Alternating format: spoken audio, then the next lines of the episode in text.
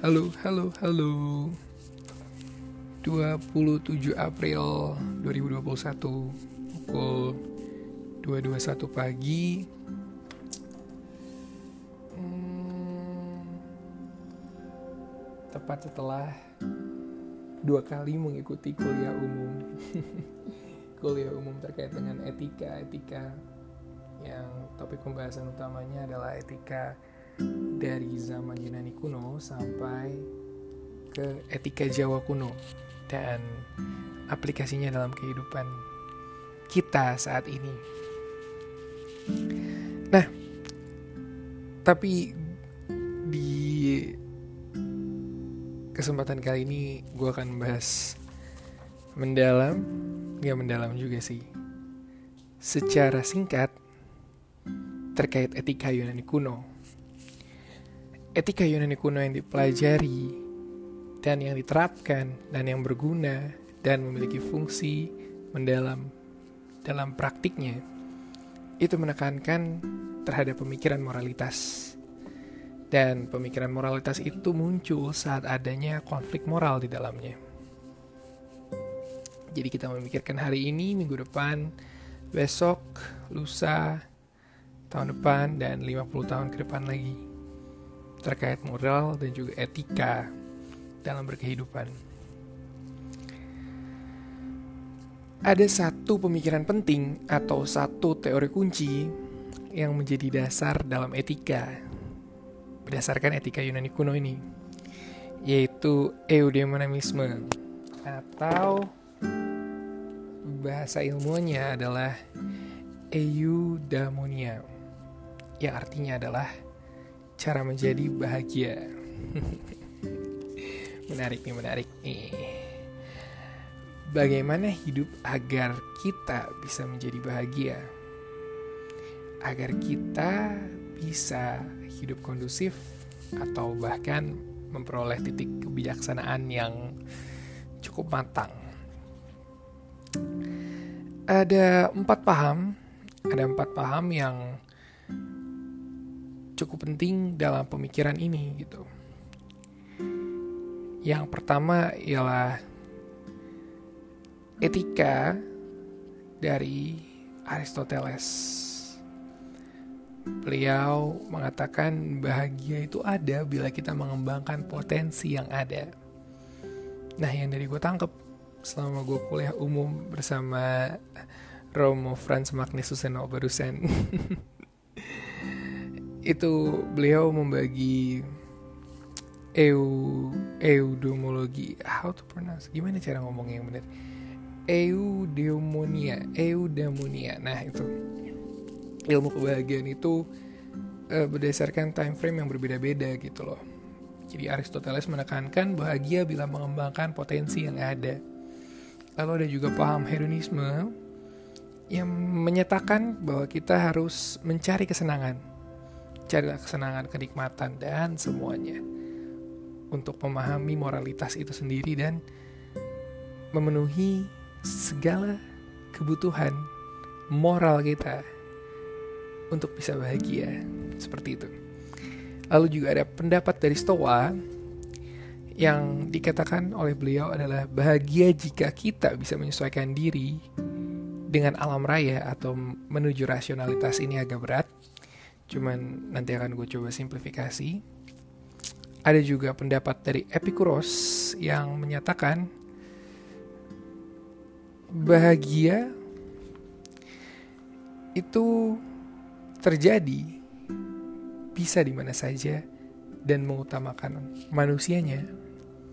Jadi beliau ini hidup di zaman saat Yunani itu lagi chaos atau bahasa sosiologi anomi kekacauan chaos banget lah chaos dan beliau menekankan kalau bahagia yang paling diperlukan manusia itu adalah bahagia-bahagia kecil dan juga sederhana.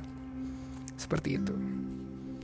Namun dari segala teori, dari empat teori besar tersebut, yang paling utama dan paling relevan dan juga mungkin kita setuju dan sepakat ilmu ini bisa kita terapkan dan kita kembangkan ialah teori dari Aristoteles.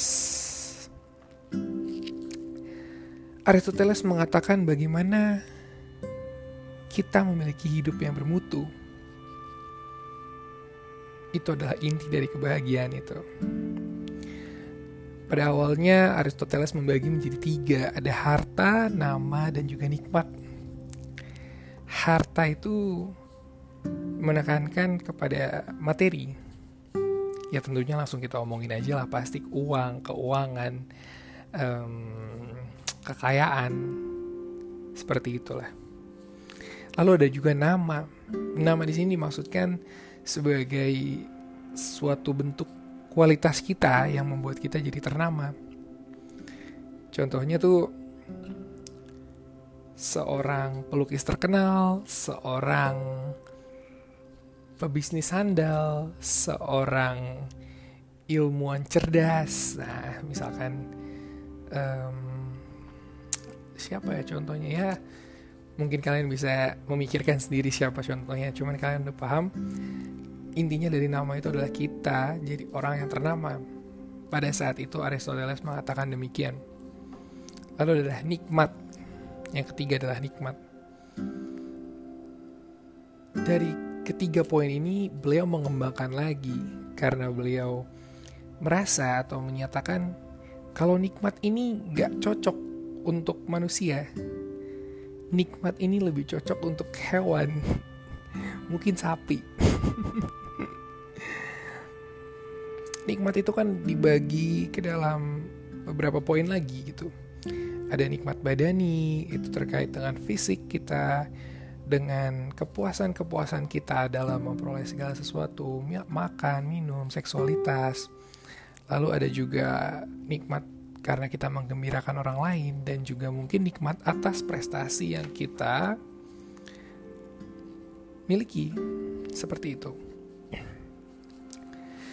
Dan nikmat ini tujuan utama aja tujuan utamanya ialah menghindari dengan semaksimal mungkin rasa sakit itu sendiri.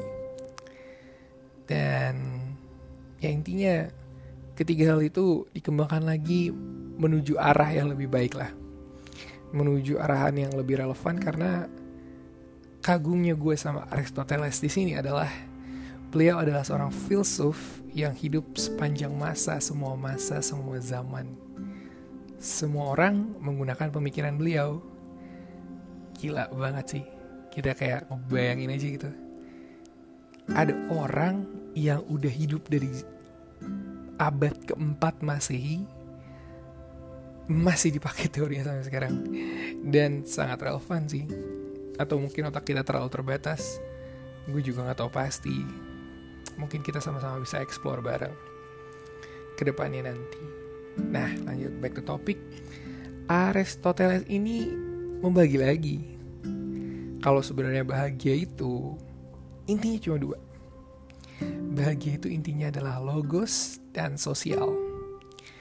Artinya logos itu adalah roh atau menalar, penalaran, dan sosial itu hubungan kita dengan sosial. Contohnya keluarga, contohnya kampung atau desa, dan juga polis atau kota. Nah, beliau membagi ini sebagai bentuk-bentuk lingkungan dalam bentuk-bentuk lingkungan seperti itu. Jadi intinya Aristoteles mengajak kita untuk memahami bahwa bahagia itu dapat diperoleh dengan membuka diri kita dan kita terlibat dalam komunitas atau terlibat dengan sesama.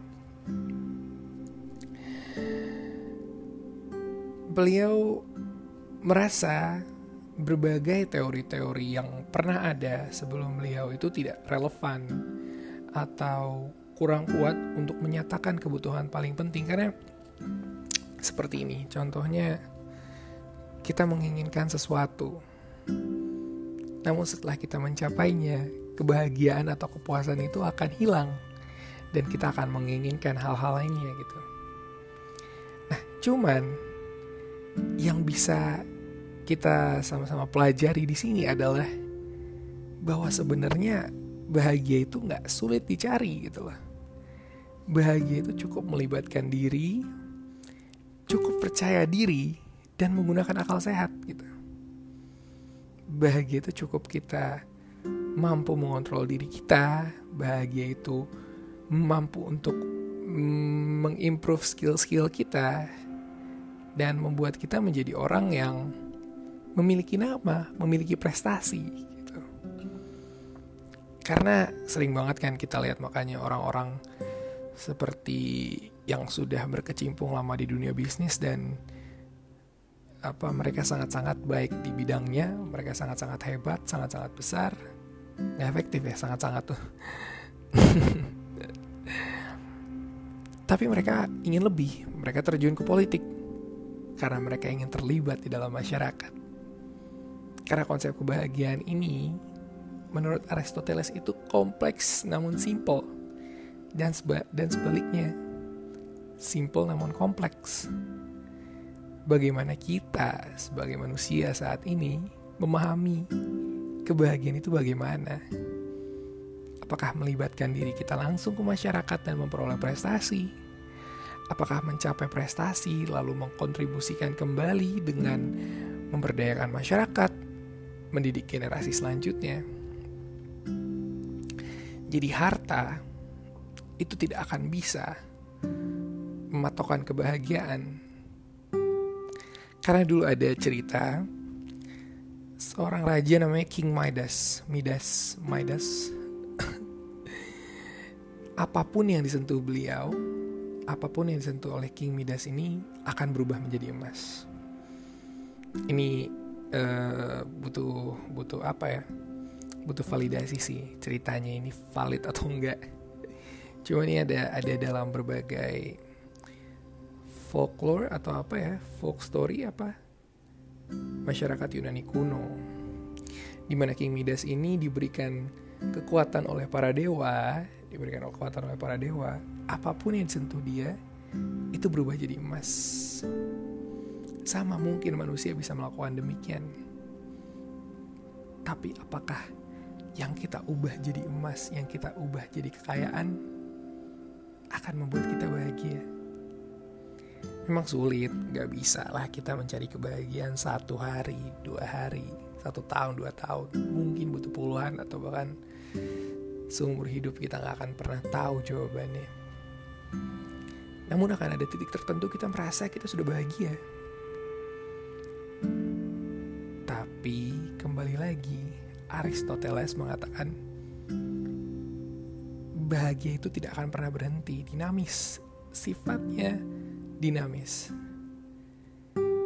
Di mana akan ada kontribusi yang lebih besar yang dapat kita berikan, akan ada achievement-achievement yang lebih besar yang dapat kita berikan dan ya itu berputar gitu loh.